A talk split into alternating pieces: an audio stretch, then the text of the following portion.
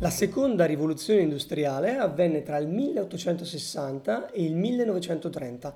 Come vi dicevo per la prima rivoluzione industriale, le rivoluzioni appunto avvengono a causa di materiali nuovi, tecnologie nuove create. In questo caso c'è il passaggio dall'utilizzo del carbone all'utilizzo del petrolio. Nella storia avvenne un declino dell'utilizzo del carbone nel 1920, che però venne continuamente utilizzato fino al 1960. Esiste ancora il carbone, però non è più la materia prima che diventa indispensabile. A parità di energia, il petrolio occupava meno spazio del carbone, così come era stato per la legna, il carbone occupava meno spazio della legna, il petrolio occupa meno spazio del carbone, può essere messo in barili e stipati in punti in cui magari c'è molta umidità e il carbone ad esempio si inumidisce e perde la sua forza energetica. Con l'avvento del petrolio venne utilizzato inizialmente per le tecnologie più avanzate o per le scoperte di quell'epoca, ad esempio le automobili, le prime automobili o le prime forme di automobili utilizzavano il gas derivato dal carbone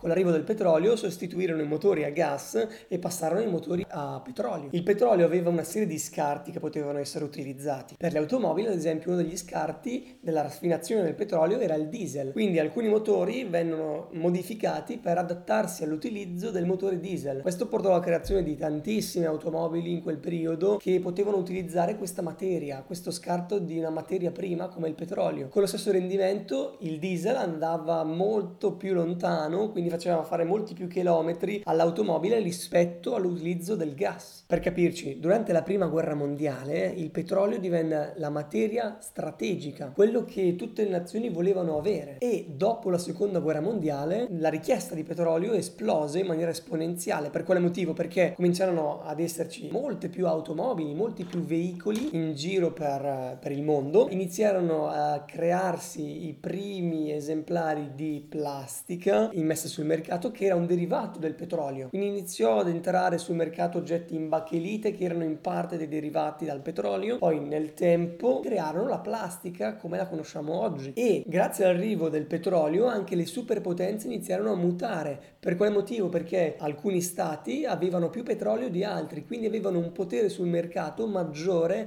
rispetto a quelli che non avevano dei giacimenti di petrolio. Prima dell'arrivo del petrolio mater- le materie prime erano il carbone, la lana, il ferro e il cibo in quel momento era il frumento. E prima dell'arrivo del petrolio, i maggiori produttori di ferro, carbone, lana, eccetera, eccetera, eccetera, erano la Germania, l'Inghilterra, gli Stati Uniti. Con l'arrivo del petrolio cambiarono anche queste dinamiche e basta. È importante comprendere come la seconda rivoluzione industriale è stata dettata proprio dal cambio di materiali utilizzati. Questa cosa cambiò completamente la società e basta se vi è piaciuto questo video lasciate un like o se volete continuare a seguire delle lezioni di storia del design iscrivetevi al mio canale. Tutto qui, al prossimo video. Ciao!